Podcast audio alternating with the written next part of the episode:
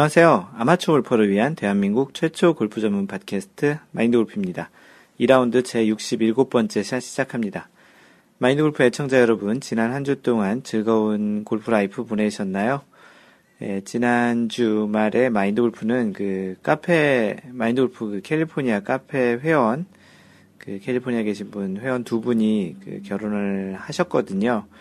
그래서 이미 알고 있었는데, 그 결혼식에 그 다녀왔습니다. 미국에서 지금 산 지가 한 7년 정도 되는데요. 미국 결혼식에는 처음 참여를 해봤는데요. 골프장에서 결혼식을 하였습니다. 그 두 회원님께서 그, 그 골프장을, 골프를 굉장히 좋아하시는 것 때문에서도 그렇고요. 미국에서는 나름 그 골프장에서 이런 결혼식을 하는 경우도 많이 있습니다. 골프장 수익 중에 그 이런 결혼이나 뭐 파티, 연회 이런 것들이 미국 골프장에서 꽤 큰 그 수익 중에 하나거든요.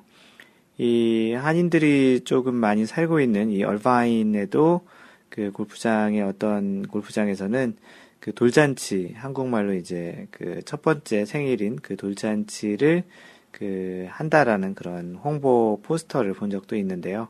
그만큼 미국 골프장에서는 각종 뭐 회의도 있고 어떤 세미나도 있기도 하고요. 이런 파티라든지 결혼식, 이런 연회 같은 것들이 좀 많이 있습니다. 그래서 어, 매번 골프장 갔을 때 이런 파티 같은 것들 하는 것만 주로 봤었는데 이번에는 마인드 골프가 결혼식에 직접 참여를 했었고요. 어, 나름 좀 괜찮은 경험이었는데 한 가지 좀, 좀 아쉬웠던 것은 그 결혼식을 갔다가 저녁을 굉장히 좀 늦게 주더라고요. 그래서 4시 정도에 갔었는데 저녁 식사를 한게한 7시인가 뭐 그때쯤 좀 늦게 했습니다. 뭐 한국은 이제 결혼식도 굉장히 짧게 하고 또 식사도 빨리 주는데 어 약간 그런 것이 조금 좀 불편하더라고요. 뭐 어찌되었든 그 가서 많이 축하를 해드렸고요. 실제 뭐 그 카페 활동에서도 좀 뵀던 분들이고 그 전에 알고 있었던 분들이라 더더욱 좀 축하를 해드리고 싶었는데, 뭐, 출장 일정이 잡힐 뻔해서, 그, 그, 결혼식을 못 갈 뻔 했다가, 다행히 이제 참여를 잘 하고, 그, 또 그 골프장이 그 태평양이 보이는, 그, 좀 이렇게 바닷가가 보이는 그런 골프장이었는데요. 뭐 굉장히 좀 멋진, 좀 아름다운 결혼식이었던 것 같습니다. 다시 한번 결혼하신 두 분 축하드리고요. 어, 다음번 원래 신혼여행 다녀오시고 그 원래에서 뵙도록 하겠습니다. 네, 골프계 소식을 전해드리겠습니다. 네, PGA에서는 그 브라이언 하만이 그 PGA 대회 지난주 대회에서 우승을 했고요. 그 생애 첫 PGA 우승을 했습니다. 그 가끔 보면은 이렇게 그 선수 생활을 하다가 그 천년도도 아니고 꽤 시간이 좀 지나거나 그러면서 그 대회 우승을 하는 경우도 있는데요. 뭐 예전에도 얘기를 드렸지만 골프라는 것이 이렇게 한 선수가 오랫동안 계속해서 그 우승을 계속하는 그런 경기가 아닌 것으로 또 유명하죠. 그래서 이런 가끔 보면은 그 특히 이제 지난해도 그렇고 올해도 그렇고 이 우승이 첫 그 PGA 우승인 경우들이 좀 많이 있는데 이 브라이언 하만도 그런 그 PGA 첫 승을 한 지난주의 대회였습니다. 그 대회 골프장이 뭐 US 오픈 같은 경우는 거의 언더파가 거의 없거나 한두 명 정도가 있는 그런 우승을 하는데 이번 대회에서는 그 무려 22 언더파로 이제 우승을 했습니다. 대회가 존디어 클래식이었는데요. 그 잭 존슨이 존디어 클래식에서 좀 강한 면모를 좀 보이는 편인데 잭 존슨이 그 한타 차이로 이제 준우승을 했고요. 또 지난주에는 유러피언 PGA에서는 그 스코틀랜드 오픈이 있었는데 저스틴 로즈가 우승을 했습니다. 이 스코틀랜드 오픈은 그 이번 주에 있는 그 디 오픈 챔피언십 바로 전주에 항상 이렇게 대회를 하는데요. 거기에서 이제 저스틴 로즈가 오랜만에 이제 우승을 했습니다. 그 오랜만은 아니죠 정확히는 지난 6월에 저스틴 로즈가 퀴큰론스 내셔널 PGA 대회에서 우승했으니까 거의 한 달도 안 돼서 또다시 우승을 한 거였습니다. 그 세계 랭킹을 보자면 브라이언 하먼은 그 45계단 상승을 해서 이제 70위까지 올라왔고요. 그 유로피언 PGA에서 우승한 저스틴 로즈도 3계단 상승을 하면서 이제 세계 랭킹 3위까지 올라왔습니다. 타이거 우즈는 지난주에 7위에 떨어져 있었는데요. 여전히 그 7위에 머물러 있는 상태고요. 이번 주에 이제 거의 굉장히 오랜만에 예, 메이저에 다시 또 그 출전을 하는데 그 대회에서 또 메이저 우승을 하면은 좀 더 타이거 우즈의 그 우승 수, 그 세계 랭킹 순위에 좀 변화가 있을 것을 좀 기대해 보고요. 세계 랭킹 1위는 현재 아담 스캇이 9주째 우, 어, 1위를 유지해 가고 있습니다. 그 2위는 헨릭 스탠슨이고 1위와 2위의 그 포인트 차이는 0.98포인트입니다. 지난주 1.04포인트보다 조금 줄은 상태고요. 방금 전에 얘기 드렸던 대로 저스틴 로즈가 3위를 하고 있습니다. 참고로 이제 한국 선수 중에 가장 높은 순위를 하고 있는 선수는 최경주고요. 최경주가 세계 랭킹 71위입니다. 지난주 우승했던 브라이언 하만이 70위니까 바로 뒤에 있네요. 그리고 김형성이 89위, 노승열이 101위, 뭐 배상문이 157위 정도로 지금 그 세계 랭킹에 올라와 있는 상태입니다. 뭐 아까도 얘기 드린 것처럼 이번 주에는 영국에서 열리는 디 오픈 챔피언십입니다. 원래 정식 명칭이 디, 오픈 챔피언십이고요. 그 언론에서는 브리티시 오픈이라고 이야기도 하는데 정식 명칭은 디 오픈 챔피언십입니다. 그 미국의 US 오픈이 있기 때문에 그 영국에서 열리는 그 대회를 브리티시 오픈이라고 얘기도 하는데 정확한 정식 명칭은 디 오픈 챔피언십입니다. 지난해 defending champion은 필 미켈슨이고요. 어, 이 디오픈 챔피언십이 과연 올해는 어떤 선수가 우승을 할지 워낙 그 골프가 변수가 많은 운동이기도 하지만 이 디오픈 챔피언십이 열리는 그 골프장은 골프장 자체에 그 변수도 훨씬 더 일반 다른 골프장보다 많기 때문에 우승자를 예측하기는 상당히 어렵습니다. 네, 이번 주에 또 지난주에 그 여자 브리티시 오픈이 했던 것처럼 또 재밌는 또 결과가 나오지 않을까 싶습니다. LPGA는 그 브리티시 오픈이 있었고요. 그 마지막 홀에서 극적인 역전 이글을 만들어내면서 그 모 마틴 선수가 우승을 했습니다. 미국 선수인데요. 잘 알려지진 않은 선수죠. 그 브리티시 오픈 골프장의 특성상 그 잘 구르는 샷으로 그 마지막 그 second shot 파5였거든요. 18번 홀이 그 세컨샷이 이제 그린까지 계속 굴러오다가 홀을 맞고서 가까운 곳에 이제 멈추게 되면서 그게 이제 이글샷을 만들었는데 이 선수는 이 메이저 대회 우승이 그 LPGA 첫 우승이기도 한 그런 굉장히 감격스러운 그런 그 순간이었습니다. 챔피언조에 있지 않았던 그래서 미리 그 경기가 끝나서 그 마이너스 원으로 이제 공동 1위였었는데 그 다른 선수들이 계속 이제 타수를 잃으면서 그 먼저 경기를 끝낸 상태에서 이제 우승을 하게 되, 되었습니다. 그 아쉽게도 그 박인비 선수가 그 한때 1위까지 유지를 하다가 계속 타수를 잃어가면서 결국 마지막에는 이제 플러스 원으로 선두 마이너스 원과 두타 차로 경기가 끝났는데 이번 이 대회가 그 지난해 사실 박인비가 이 대회에서 우승을 했으면 그랜드 슬램을 했던 했을 수 있었던 그런 대회였었는데 아쉽게 못해서 올해 우승을 하게 되면 그 그랜드 슬램은 아니더라도 생애에 걸쳐서 모든 메이저를 한 번씩 이상, 한 번 이상 우승을 하는 커리어 그랜드 슬램을 할 수 있는 좋은 기회였었는데 아쉽게도 그 우승은 하지 못했습니다. 또 그 안선주 선수도 우승권에 있었는데 좀 그 벌타도 받는 또 그런 일도 있었고요. 예, 그래서 이제 한국 선수들이 조금 좀 아쉬운 부분이 있었던 그 브리티시 오픈이었습니다. 이 모마틴 선수가 그 세계 랭킹이 73계단, 73계단 상승해서 26위까지 올라온 상태고요. 어, 세계 랭킹 여자 골프 세계 랭킹 10위권에서는 샨샨펑하고 이제 류, 유소연이 자리 바꿈을 해서 유소연이 이제 9위로 되었습니다. 샨샨펑이 이제 8위고요. 현재 1위는 계속 스테이시 루이스가 유지를 하고 있고 2위 리디아코와의 포인트 차이는 2.12포인트입니다. 지난주에 2.30포인트였는데 조금 줄은 차, 그 상황이고요. 그 3위는 박인비이고 1위와 차이는 2.22포인트입니다. 어, 네, 조금 이제 2위와 1위 포인트, 2위와 3위 포인트는 0.10포인트. 굉장히 근소한 차이네요. 그 한국 선수는 그 10위권 안에 박인비 3위, 유소연 9위 이렇게 두 명이 있고요. 이번 주에 LPGA 대회는 어, 마라톤 그 클래식이 열리고 있고요. 지난해 우승자는 비트리즈 리카리라는 선수입니다. 네, 이번 주 선수 인물 탐구는 그 LPGA 그 여자 브리티시 오픈에서 우승한 그 모 마틴 선수를 소개를 하려고 합니다. 뭐 아주 많이 알려져 있지 않은 마인드 골프도 사실 이번 대회에서 알게 된 그 선수인데요.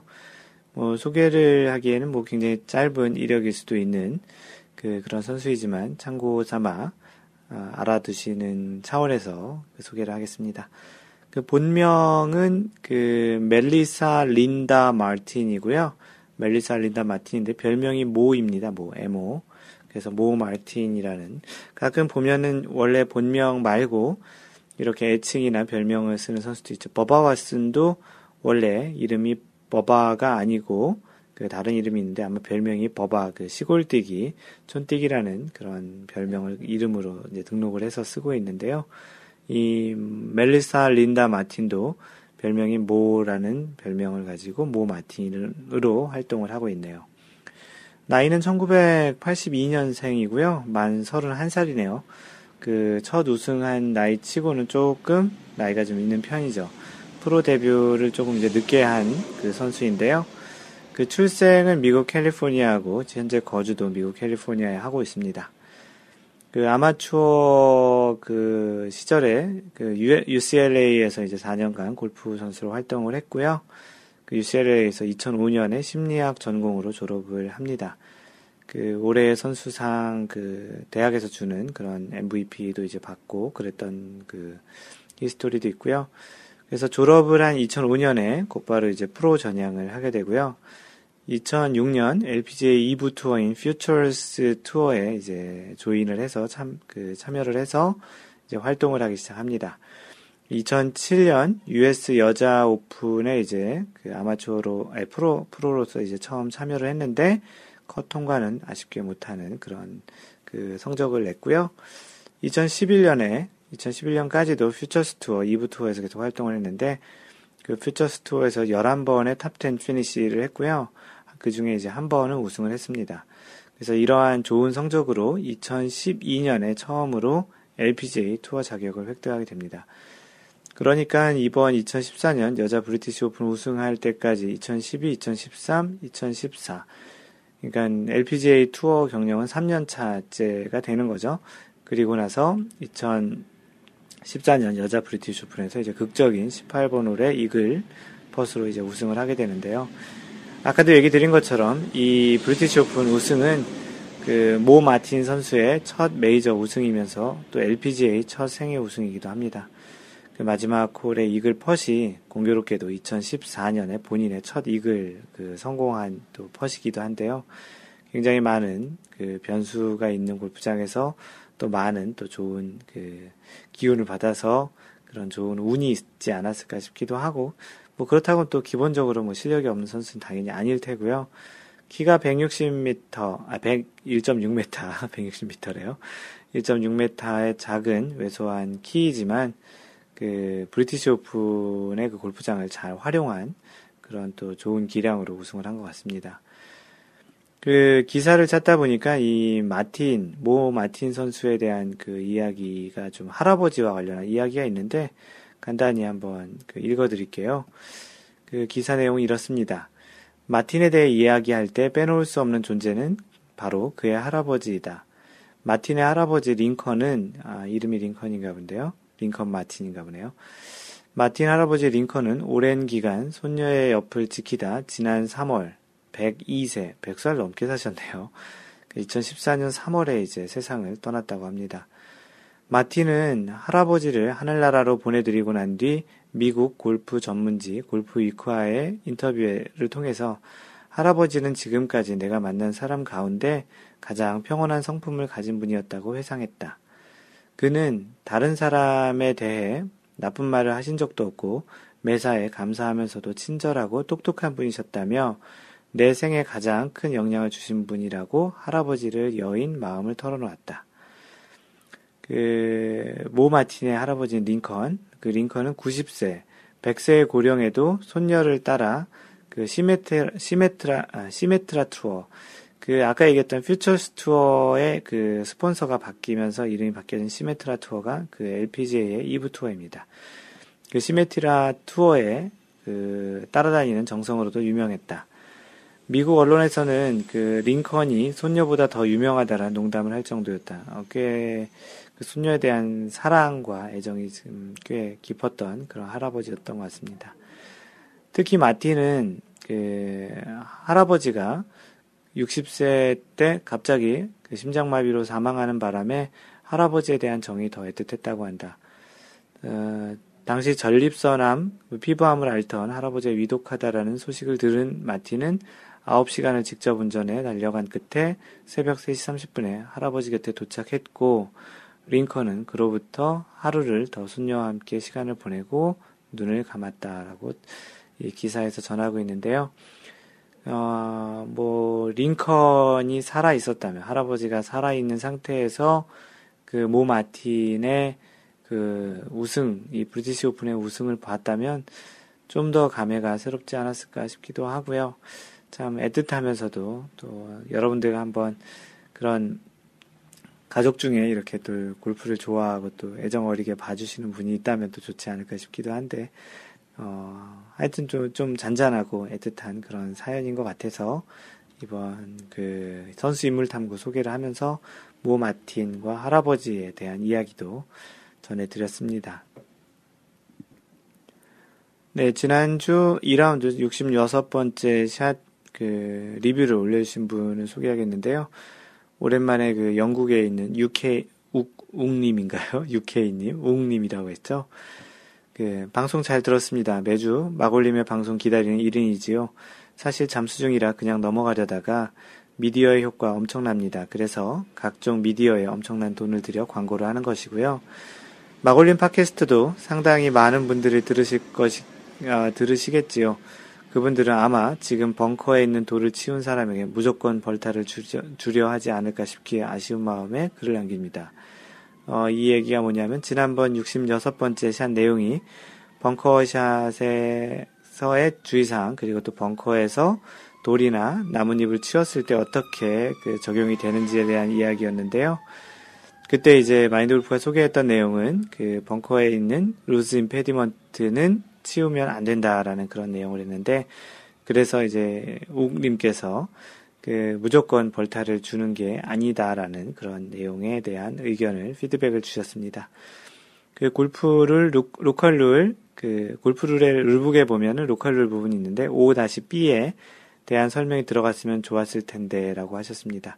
골프를 참 어렵지요. 수년, 수십 년간 골프 친 프로들도 경기 도중 룰을 물어보는 사례가 종종 있으니 그냥 아쉬운 마음에 쓴 글인데 혹시라도 음 죄송 마인드 골프 화이팅이라고 하셨습니다. 어, 이 내용이 무엇인가 하면 그 마인드 골프가 이 로컬 룰을 이제 찾아서 그 확인을 해 보았는데요. 그 B 조항에 보면 벙커 안에 있는 돌이라는 그 소제목으로 벙커 안에 있는 돌을 움직일 수 있는 장애물로 선언함으로써 그 돌의 제거를 허용한다라는 내용입니다. 어, 기본적으로는 그 돌을 제거할 수 없지만 로컬 룰에 의해서 위원회 그또 대회 주최 측에서는 이러한 그 일종의 이런 loose impediment 움직일 수 있는 그 돌을 움직일 수 있는 장애물로 선언을 해서 로컬로 제정할 수 있다라는 것입니다. 네, 그래서 이 마인드 골프가 이 로컬 룰은 말 그대로 로컬 룰이거든요. 모든 그 룰에 그 기본적으로 다 들어가 있는 게 아니고 방금 전에 이야기한 대로 위원회나 어떠한 대회 주최 측에서 그 대회 골프장의 특성상 그리고 그 대회 특성상에 따라서 로컬 룰을 제정할 수 있는데요. 그렇기 때문에 이런 거는 일반적인 게 아니고 약간의 그 특수한 상황이지 않을까라는 이야기를 드렸습니다. 뭐 예전에 그런 어떤 대회에서는 벙커에서 어드레스 할 때 클럽을 땅에 대도 된다라는 로컬 룰을 적용했던 적도 있었거든요. 그래서 일반적이지 않은 특수한 상황이지 않을까라는 의견을 드렸고요.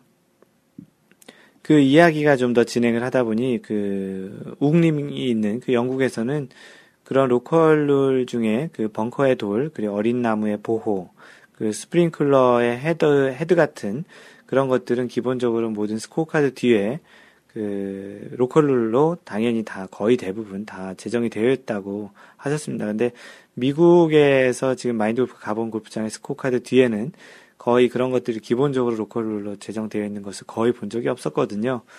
그래서 공교롭게도 UK님, 아니, 웅님께서 그 지금 가지고 있는 스코어 카드를 샘플로 몇 개 올려주셨고 마인드 골프도 미국에서 지금 그 사용하고 있는 골프장의 로컬룰을 올려줬는데 공교롭게도 그게 그 영국에 그 영국에서는 그 웅님께서 이야기한 그런 로컬 룰이 이제 기본적으로 거의 다 들어가 있는데 어, 미국에서는 그렇지 않은 그런 거를 본 적이 있었습니다. 뭐참 그 로컬 룰이란 거는 아까도 얘기 드렸듯이 모든 골프장에 기본적으로 제정된 것은 아니고요. 기본적으로 조금은 그 골프장의 특성이나 대회 특성에 따라서 한 것이기 때문에 그 로컬 룰은 미리 좀 참고하시는 게 좋겠고요. 어, 웅님께서 주신 의견 중에 뭐 예를 들어서 벙커 안에 그, 아, 벙커가 아니고 겨울 같은데 이제 라운드를 하다 보면 공이 땅에 박히는 winter rule 같은 경우는 굳이 이제 로컬룰에 써 있지 않더라도 보통 많이 쓰니까 그런 것처럼 벙커에서 그 공이, 공 주변에 이제 샷을 하는 주변에 돌이 있다면 그런 것들은 그, 그 윈터룰처럼 그렇게 이제 사용하는 것도 어떻겠냐라는 그런 비슷한 의견을 주셨습니다. 사실 그 벙커샷을 하는데 그 뒤에 자갈 같은 것이 좀 있으면 좀 자갈이나 좀 큰 돌이 있으면 샷을 하는데 뭐 클럽 손상 되기도 하지만 안전에도 문제가 되기 때문에 그런 측면에서도 로컬 룰에 의해서 그 구제를 받는 형태로 치시는 것도 괜찮은 것 같습니다. 그 웅님께서 주신 의견을 원래 글에 좀 그 반영을 해놓는 게 좋을 것 같고요. 덕분에 오랜만에 좀 그 이야기를 좀 재밌게 했던 것 같습니다. 그 마인드 골프가 이야기하는 게 모두 다 정답이 있으면 당연히 없고요. 혹시 틀리거나 뭐 좀 잘못 이해하거나 잘못 해석하는 것들은 이렇게 웅님처럼 이야기를 해주시면 좀 좋은 것 같습니다. 일종의 open discussion 같이 이렇게 이야기하는 그 주제 좋고요. 그래서 앞으로 마인드 골프가 최소한 일주일에 한 개, 두 개 정도의 이런 토론 주제들을 올려서 그 카페에서 이렇게 좀 다양한 이야기들을 해볼 수 있는 그런 주제를 한번 잡아보려고 하고요. 뭐 마인드 골프뿐만 아니고 아 이런 내용들에 대해서 다른 분들이 어떻게 생각하는지에 대해서 뭐 길게 글을 쓰실 것도 없고요. 뭐 꼭 슬라이스가 나쁜가요? 뭐 이런 이런 글이라든지 뭐 골프 그 플레이하는 그 코스의 전략에 자신만의 비법 같은 게 있는지 그런 것들도 한번 그 이야기를 해보시는 것도 좋을 것 같고 어떤 주제 골프와 관련된 어떤 주제도 괜찮으니까 그 그런 그 토론을 하는 문화를 한번 만들어 보도록 해보겠습니다. 어, 웅님 그 고맙고요. 그리고 중간에 그 신영 엔지님께서 또 중간중간에 도 질문을 많이 해주셔서 이야기가 또 잘 진행이 됐던 것 같고요. 뭐 신영 엔지님, 웅님 의견 주셔서 고맙습니다. 네, 카페 가입하신 분 중에 그 한번 소개해 드릴 텐데요. 그 박대감님이시고요. 어, 가입 인사드립니다. 우연히 검색을 통해서 티스토리의 마인드 골프를 어제 알게 되었습니다. 마인드 골프가 쓰고 있는 블로그, 마인드 골프.net은 어, 실제 플랫폼은 그 다음에서 제공하는 티스토리의 블로그 플랫폼을 쓰고 있고요. 그걸 통해서 마인드 골프를 접하게 되신 그 이야기를 하신 겁니다. 마인드 골프님의 정성과 사랑 넘치는 글과 강의를 듣고 찾아왔습니다. 잘 부탁합니다. 그리고 좋은 정보 주셔서 감사합니다. 뭐 박대감님도 이렇게 글을 그 뭐 글이 도움이 되셨다고 하니까 마인드골프도 좀 보람이 있는 것 같고요. 어, 카페도 자주 오셔서 뭐 이야기들을 많이 공유했으면 좋겠고요. 뭐 칭찬이신 것 같은데 마인드골프가 이런 활동을 하는 가장 큰 원동력인 것 같습니다. 굉장히 의미 있는 그런 그 활동이라는 생각을 계속 가지고 앞으로 계속 뚜벅뚜벅 갈 것이고요. 박대감님 그 글 남겨주셔서 고맙습니다. 네, 다음은 그 이메일로 그 마인드 골프에게 그 메일을 보내주신 분이신데요. 그 메일로 답을 드리고 이야기를 하다가 소개를 해드려도 참 좋은 또 다른 분들에게도 도움이 될 만한 그런 내용들이 있을 것 같아서 그 그분에게 허락을 받고 익명으로 팟캐스트에 소개를 하겠다고 그 이야기를 했습니다. 어, 그 내용이 뭐냐면, 그, 이분은 참고로 캐나다에 사시는 분이시고요. 뭐, 그 정도까지는 얘기해 드려도 되겠죠.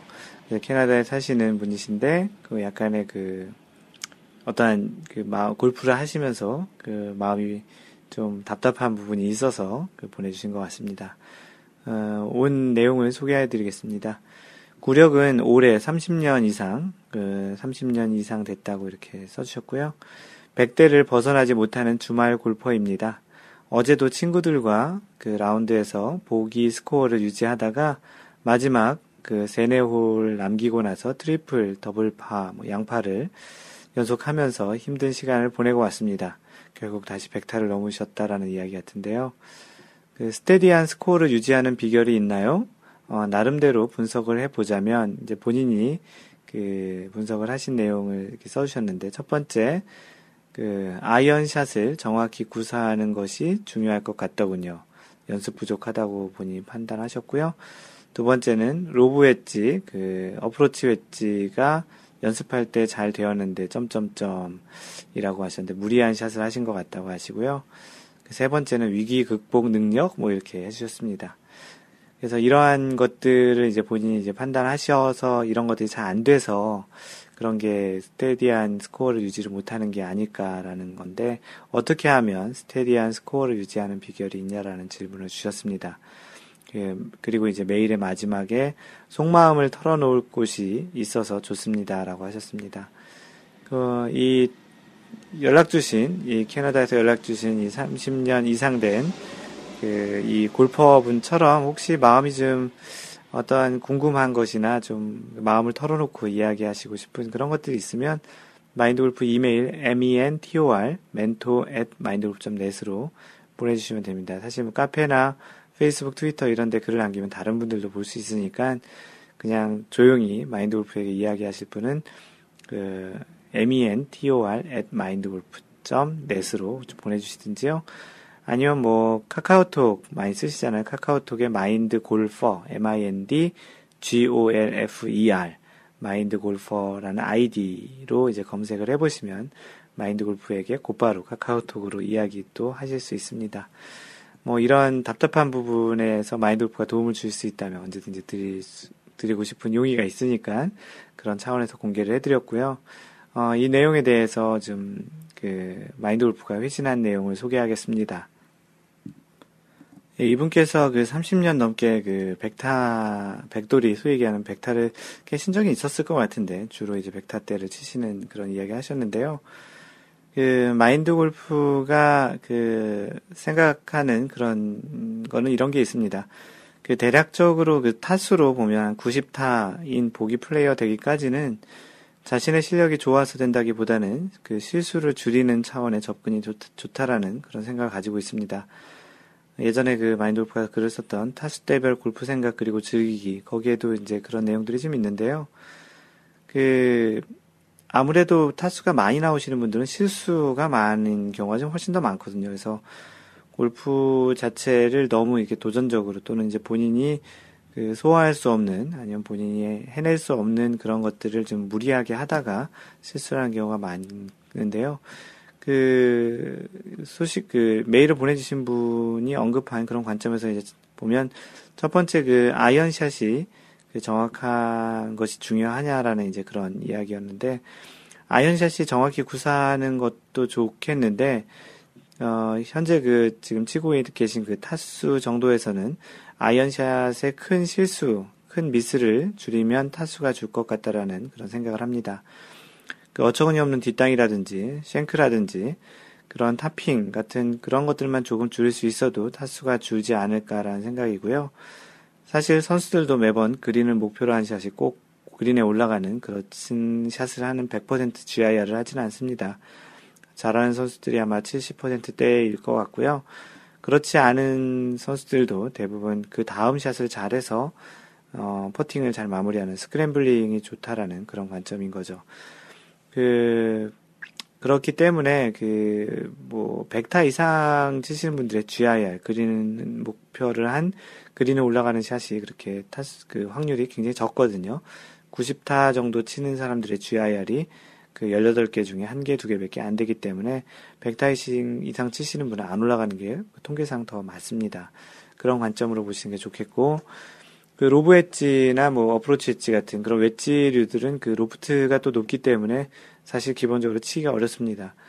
띄우는 샷을 하는 게 기본적으로 어렵기 때문에 그러죠. 왜냐하면 골프에서 가장 쉬운 샷은 이제 퍼터입니다. 왜냐하면 굴리는 샷이기 때문에 그렇고요. 특히 이제 60도 lob wedge 같은 경우는 상급자에게도 만만한 클럽이 아니거든요. 그래서 골프에서 가장 그, 그 어려운 클럽 중에 하나라고 생각이 되고요. 많이 들어보셨겠지만 그런 이제 권고하고 싶은 것들은 가급적 그 어프로치나 이제 그 짧은 그린 주변에서의 샷은 굴릴 수 있으면 굴리는 형태의 샷이 좀 더 좋겠다고 생각을 합니다. 그 언급하신 것대로 이제 무리한 샷을 안 하는 게 좋고요. 그러니까 실수를 줄이시는 차원에서도 그렇고 그 현재 그, 그 치고 계신 그 타수 자체가 조금은 좀 무리한 샷을 하기에는 아직 자신만의 스윙의 완성이 되지 않았을 가능성이 높기 때문에 이런 그 권고를 드렸습니다. 또 위기 극복이란 것도 이제 언급하신 그 같은 관점에서 또 얘기를 드릴 건데요. 위기 극복을 잘 할 수 있는 그런 타수가 어떻게 보면 아닙니다. 100타 이상 치면은 아직은 기본기에 더 충실을 해야 되는 그런 타수인 것 같고요. 반대로 큰 위기가 닥쳐, 닥치지 않게 하는 게 좋은데, 뭐 그게 이제 자신의 그런 선택에 따라서, 의지에 따라서 될수 있는 것이 아니기 때문에 큰 위기가 왔을 때에는, 어, 그런 것을 아주 잘 극복한다기 보다는, 그, 확실하게, 안전하게 빠져나갈 수 있는 그런 선택을 해서, 다음 샷을 좀그 편안하게 할 수 있는 그런 상황을 만드는 그런 선택을 하는 게 좋겠다라는 의견을 드렸습니다. 무리한 선택과 샷이 더 많은 타수를 까먹을 수 있기 때문에 마인드 골프가 또 소개했던 그 글이 골프는 따오는 게임이 아니라 일치하는 게임 그런 관점에서도 그런 선택을 하는 것이 좋습니다. 그래서 전체적으로 이제 드리고 싶었던 얘기가 골프를 바라보는 관점을 바꾸시는 게 뭐 좀 더 좋을 것 같다는 생각을 했고요. 90타 정도 때까지는 따오는 게임이 아닌 않는 게임을 하시는 게, 그 다시 말해서 실수를 줄이는 그런 골프를 하시겠다는 게 좋겠다라는 의견을 드렸습니다. 그, 과연 이런 것이 이제, 그, 얼만큼, 그, 그, 그, 메일을 보내신 그분에게, 이름을 안 얘기하려고, 얘기를 안 하려고 하니까 굉장히 말이 잘 이어가지 않는데요. 하여튼 그분에게 얼만큼 좀 도움이 됐는지는 모르겠고요. 그런 실제 이러한 마인드 골프의 그런 의견이 또는 그, 그 어떻게 보면 권고가 얼만큼 또 적용이 됐는지도 나중에 피드백 달라고 얘기를 해드렸습니다. 뭐 마인드 골프 곧바로 또 회신을 주셨는데 그래서 좀 읽어보고 좀 많은 도움이 되셨다고 했고 잃지 않는 안전한 게임을 하니까 좀 마음이 편하다고 하셨습니다. 그 다음 날 정도에 회신이 왔던 거 보니까 아마도 그 이제 그 글을 읽고 나서 라운드를 하셨던 것 같기도 하고요. 그 challenge 하는 맛은 조금 적지만 그래도 좀 마음은 편하다고 하셨습니다. 그리고 팟캐스트에 소개해도 된다고 하셨고, 예, 이제 뭐 스코어는 기복이 좀 심하고 실력이 향상되지 않아서 골프를 재미를 좀 못 느끼고 계셨다고 합니다. 어, 아무리 오래 골프를 쳐도 실력 향상이 되려면 좀 더 효과적인 연습이 필요한가 봅니다. 예, 맞는 얘기고요. 뭐 무조건 많이 하는 것보다는 좀더 그 자신이 이해할 수 있고 좀 더 어느 쪽이 좀 더 자신의 스윙에 맞는지는 생각해 볼 차원에서 그런 관점에서 스윙하는 게 좋겠고 그런 관점에서 마인드 골프가 지금 그 동영상 강좌를 하고 있는 Y 골프 그, 그 유튜브에서 마인드 골프의 Y 그 대문자 Y 있잖아요. 그 영어로는 WHY지만 그 알파벳으로는 그냥 Y 골프라고 이제 검색을 하시면 이런 원리적인 그런 골프를 어떻게 바라보는 시각 그런 측면에서 좀 도움이 되지 않을까 싶습니다. 그래서 오랜만에 그러니까 거의 그 처음 아니면 거의 오랜만인 것 같은데요. 이메일로 오신 그런 그 사연을 소개해 드렸습니다. 그 다음은 마인드 골프가 올린 그 골프 토크 그 제목이 춘추전국 시대라는 그런 토크로 한번 이야기를 해보고 싶어서 그 주제를 잡아봤고요. 그 마인드 골프가 그 골프를 처음 시작할 때쯤에 이제 절대 강자가 있었습니다. 그 당시에는 남자 선수는 타이거 우즈였고요. 여자는 애니카 소렌스탐이었습니다. 마인드 골프가 골프를 시작한 게 2002년이었는데요.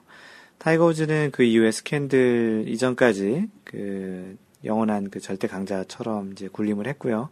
그 이후에는 딱히 이제 절대적인 그 강자의 선수가 지금은 없는 것 같습니다.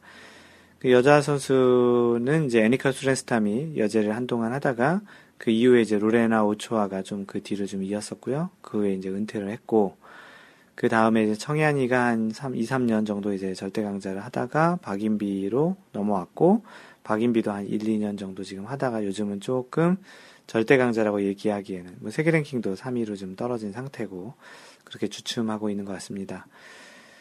그 지난주 여자 브리티시 오픈에서 이제 그 청이안이 또 우리나라의 또 최나연 선수가 이제 컷오프 되는 것도 이제 보면 이제 조금 또 다른 선수들이 또 치고 올라오는 그런 시대 일종의 그 남자 여자 선수 모두 이제 춘추전국 시대가 되어가고 있는데요. 그런 거에 대해서 여러분들은 어떻게 생각하는지 그거에 대해서 한번 그 주제를 열어보았었습니다.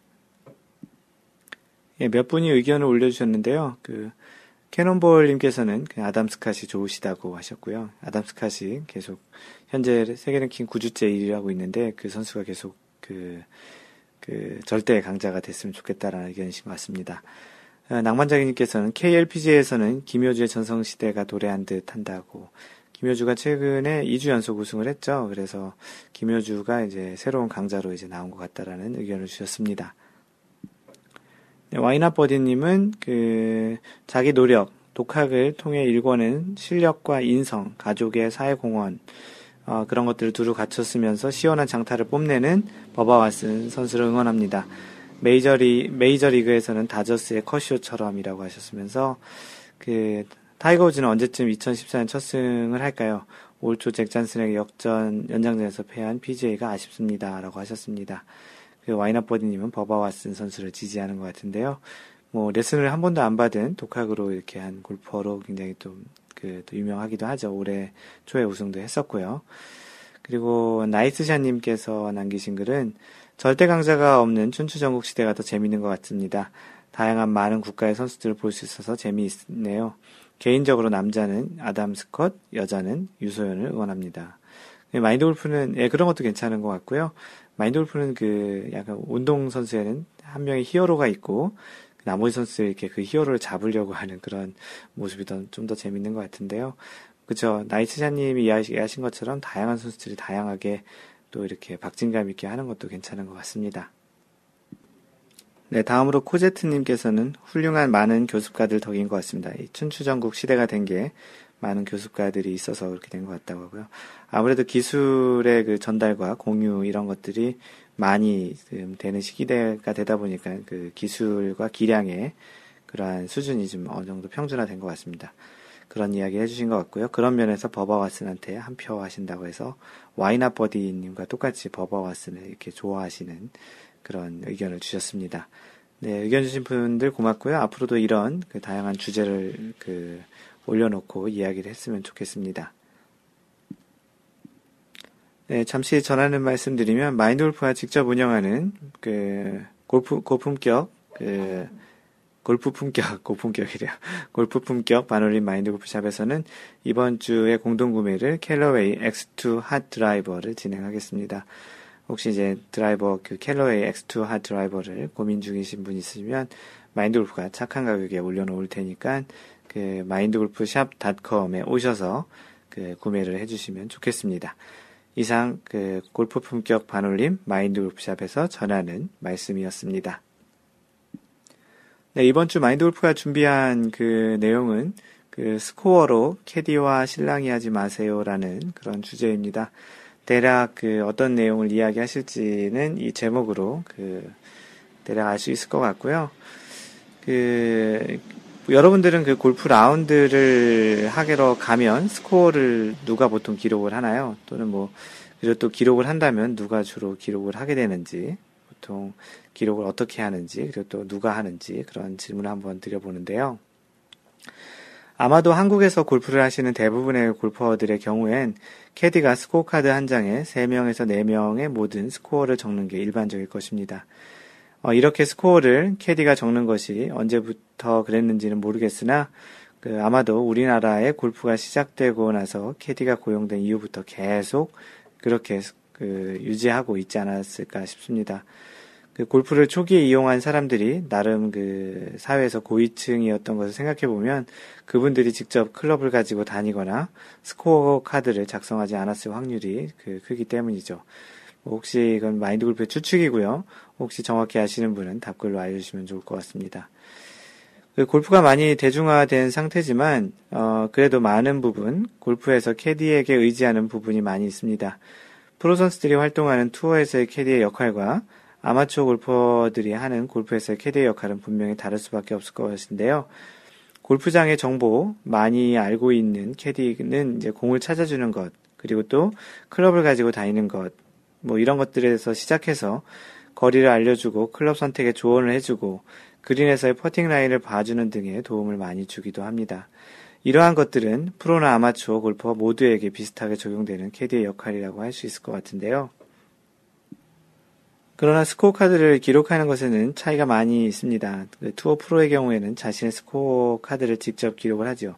정확하게는 자신과 동반하는 선수 중에 한 명이 스코어를 마커가 돼서 또는 scorer가 돼서 기록을 하게 되는 것인데요.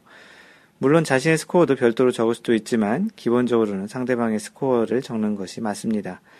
캐디가 참고할 목적으로 선수의 그 스코어를 나중에 스코어 카드 제출 전에 확인한 용도로 적을 수도 있을 것 같고요. 하지만 아마추어의 경우엔 대부분 캐디가 모든 골퍼의 스코어를 적곤 합니다. 그 골프를 처음 시작하고 어느 그 누구도 자신의 스코어 카드를 가지고 별도로 적는 방법을 알려주지는 경우는 별로 없었겠죠. 스코어는 원래 캐디가 적는 것이라고 생각하시는 분들도 있을 거라고 생각을 합니다. 그 마인드 골프도 한국에서 라운드 할 때는 그랬었고요. 심지어 한국에서 스코어 카드를 별도로 달라고 하면 이상하게 쳐다보거나 어, 스코어 카드 없는데 왜 필요하냐라는 그런 표정이나 말을 하는 경우도 있었습니다. 그만큼 관습처럼 스코어 카드는 캐디가 적는 것이 당연한 일이 되었습니다. 어, 라운드를 하면서 별일 없이 부드럽게 진행이 되면 괜찮겠지만 간혹 스코어로 실랑이가 돼 실랑이 하는 경우를 보거나 들은 적이 많이 있습니다. 그 골프도 운동이고 스코어가 낮을수록 유리하다 보니까 자신의 타수가 잘못 적혔거나 동반자 또는 캐디가 생각하는 타수와 차이가 날 때 의견 충돌이 있을 수도 있기도 하고요. 뭐 때로는 뭐 언성이 높아지는 경우도 있고 뭐 싸우는 경우도 있습니다. 아주 극히 드물지만 내기를 좀 크게 하거나 하면 이제 보통 이제 누군가 돈을 많이 잃게 돼서 기분이 나빠져서 예민해져서 서로 얼굴이 붉혀지고 나중에 볼성 사납게 싸우는 모습도 목격이 되기도 합니다. 예, 라운드를 하러 나온 분들끼리 스코어를 기록하고 서로 벌타 적용이나 타수를 세는 것으로 인해 생기는 논쟁은 그래도 괜찮겠으나 캐디가 적어놓은 스코어로 내가 맞느니 너가 틀리니 뭐 등의 이야기로 발전이 된다면 실로 캐디의 입장이 중간에서 난처한 상황에 놓일 경우도 많이 있는 것 같습니다. 캐디는 나름대로 자신이 최대한 정확하게 세서 스코어에 반영을 하려고 하나 그 아무래도 손님이잖아요. 그 손님인 골퍼가 아니라고 주장을 한다면 다른 골퍼들 눈치도 봐야 하고 이만저만 난처한 상황이 아닐 경우가 종종 있을 것 같습니다. 심한 경우 캐디에게 화를 내거나 욕을 하며 싸우는 경우도 있죠. 그 참 보기 안 좋은 그런 장면이기도 한데요. 캐디도 사람이니까 실수를 할 수 있잖아요. 만약 캐디가 적은 스코어가 잘못되었다고 생각이 된다면 같이 동반하는 골퍼들에게 물어봐서 복기를 하여 스코어를 다시 정정하는 것이 좋을 것 같습니다. 그 프로 골퍼들도 1차적으로는 동반하는 자신의 마커에게 의견을 물어보고 만약 더 정확한 의견이 필요하다면 위원회 룰 관련 그 위원을 불러서 판단을 맡기는 것처럼 캐디를 일종의 룰 관리 위원, rule officer로 이제 이용하는 것도 좋을 것 같습니다. 물론 캐디라고 해서 아마추어 골퍼보다 또꼭 그, 그 룰을 많이 안다고 이야기할 수는 없겠지만요. 그리고 또 내기를 어, 하지 않지만 상대방 스코어가 잘못 적혀 있는 경우, 뭐 대부분은 자신이 생각한 것보다 좋게 적혀 있는 경우, 그러니까 뭐 저 친구가 보기를 했는데 왜 파한 것 같지, 뭐 그런 것 같은 거죠. 그런 걸 보게 되면 이것이 때로는 자신의 그런 플레이에 영향을 또 주기도 합니다. 아까 그 홀에서 분명히 더블 보기 한 것 같은데 왜 보기라고 적혀 있지? 어, 아까 분명히 오비에 났던 것 같은데 나랑 동타네 등의 조금은 석연찮은 스코어 카드를 보고 있노라면 왠지 자신이 손해본 것 같거나 뭔가 기분이 불편함을 느꼈던 경험은 누구나 대부분 있었을 것 같습니다. 만약 내기를 하고 있다면 플레이에 아주 안 좋은 영향을 미치기도 하겠고요. 이러한 작은 부분은 사실 직접적으로 이야기하기엔 좀 애매한 상황이 있기도 하고 정확히 복귀를 해서 알려줄 수 없는 상황에서는 더더욱 이야기를 꺼내기가 참 힘든 게 맞습니다. 이러한 상황이 골프에 집중하기 어렵게 만들고 좋은 영향보다는 안 좋은 영향을 좀 만들어내는 경우들이 훨씬 많죠. 사실은 이 상황과는 별개로 자신이 그냥 잘못 친 샷도 어쩌면 이 핑계를 둘러대기도 할 수 있습니다. 이런 상황이 몇 번 된다면 누구나 이런 골퍼와는 다시 동반하기 싫게 되는 게 또 인간, 인간의 기본적인 또 그 본성인 것 같기도 하고요. 이러한 상황들을 만들지 않는 가장 좋은 방법 중에 하나가 자신의 스코어 카드를 자신이 직접 작성하는 것입니다. 마인드 골프가 하는 캠페인 중에 그 직접 하는 골프가 있잖아요. 그런 차원의 일환으로 자신의 스코어 카드를 하나 별도로 달라고 하거나 요즘 많이들 사용하는 스코어 카드 관련 그 관리 앱들 그런 것들을 사용해서 자신만의 스코어 카드를 적는 것이 좋을 것 같습니다. 동반자들과 내기를 하기 위해서 같이 적는 것이 필요하다면 한 개의 스코어 카드에 모두 별도로 적기도 하고요. 자신의 스코어 카드는 별도로 직접 적어 그 적기를 권해드립니다. 다시 얘기해서 같이 적는 스코어 카드는 캐디가 뭐 적는다든지 뭐 다른 사람이 적든지 하지만 자신의 스코어 카드는 별도로 자신이 직접 적는 게 좋겠다라는 이야기입니다. 뭐 기록하다가 생기는 이슈는 플레이어들과 이야기해서 이제 그런 합의를 통해서 이제 결정이 내면 되니까요. 캐디는 위에서 언급한 것처럼 많은 것들을 챙겨야 하죠. 특히 우리나라 같이 one 캐디 four bag 그 한 캐디가 네 명을 이제 책임지는 뭐 그런 게 일반적이잖아요. 물론 one 캐디 one bag이 있는지는 모르겠지만 뭐 no 캐디도 요즘은 있겠죠. 그런 시스템에서 웬만한 베테랑 캐디가 아니고서는 라운드를 아주 부드럽게 진행하기가 힘든 경우가 많이 있으리라 생각이 됩니다. 그렇기에 스코어 기록을 하는 것만이라도 아마추어 골퍼들이 직접 해준다면 잘못 기록하는 것에 대한 정신적인 부담도 좀 덜고 실제 스코어 기록을 하는 일이 줄어서 보다 좀 더 캐디 본연의 그런 시간에 좀 더 시간을 할애할 수 있는 거라고 생각이 듭니다. 어떻게 또 이제 글을 쓰다 보면 보니까 조금은 캐디를 두둔한 듯한 뉘앙스의 글이 좀 된 것 같기도 한데요. 아마추어 골퍼와 캐디 모두 각자의 역할에 좀 더 충실한다면 그 즐거운 골퍼가 골프가 좀 더 되지 않을까 싶은 차원이었고요. 마인드 골프가 다양한 활동을 통해서 아마추어 골퍼들에게 룰, 상식, 이런 것들을 좀 많이 알려드리고 싶은 이유도 자신이 직접 골프를 즐기는 측면에서 분명 도움이 될 것이라 생각하기 때문입니다. 아마추어 골퍼들만큼이나 아니 뭐 사실은 그 이상으로 캐디들도 손님들을 도와주려는 측면에서 좀 더 나아가 골프를 상식을 좀 더 많이 알면 때로는 손님들이 문의하는 골프에 대한 굉장히 좋은 도우미 역할을 하면서 골프 품격을 좀 더 한 단계 업그레이드 할 수 있는 그런 문화가 만들어지지 않을까 생각을 하고요. 그래서 마인드 골프가 권해 보시, 보기에 다음 라운드부터는 자신의 스코어를, 카드를 직접 한번 별도로 준비해서 적어 보시는 것은 어떨까요? 네, 오늘은 그 골프 스코어 카드를 적는 것과 그리고 또 캐디와의 어떤 커뮤니케이션, 캐디와의 뭐 그런 관계, 뭐 이런 것들에 대한 이야기를 해드렸고요. 가급적이면 직접 스코어 카드를 적고 최대한 룰, 그리고 또 같이 치시는 분들만의 로컬 룰, 이런 것들을 좀 잘 해서 적으시는 게 좋을 것 같다라는 이야기를 전해드렸습니다. 절대 캐디와 이렇게 싸우지 마시고요.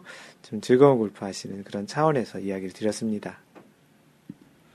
네, 마인드 골프의 블로그는 mindgolf.net에 오셔서 보시고요. 그 페이스북은 facebook.com slash 마인드골프의 팬페이지를 like 하시면 됩니다. 트위터는 at mindgolfer고요. 카페는 네이버에서 마인드골프 카페를 찾으시면 되거나 카페.naver.com slash mindgolfer로 오시면 됩니다. 그 오늘 그 캐나다에서 그 이메일로 그 문의 또 사연을 보내주셨던 분은 이제 mentor at mindgolf.net 그 주소로 보내주셨고요. 마인드골프가 직접 운영하는 쇼핑몰 골프 품격 반올림 마인드골프샵은 mindgolfshop.com 또는 마골샵.com입니다. 그리고 마인드골프가 지금 그 동영상 강좌를 하고 있는 그 원리, 왜에 대한 질문에 대한 그 이야기를 하는 유튜브 강좌는 YouTube.com slash mindgolfer 또는 유튜브에서 마인드골프라고 치시면 마인드 골프의 Why 골프 그리고 룰과 그 어떤 상식에 대해서 이야기하는 에티켓 골프의 강좌를 보실 수 있습니다. 항상 배려하는 골프 하시고요. 이상 마인드 골프였습니다. 제 2라운드 68번째 샷에서 만나요. Don't worry, just play mind golf. Bye!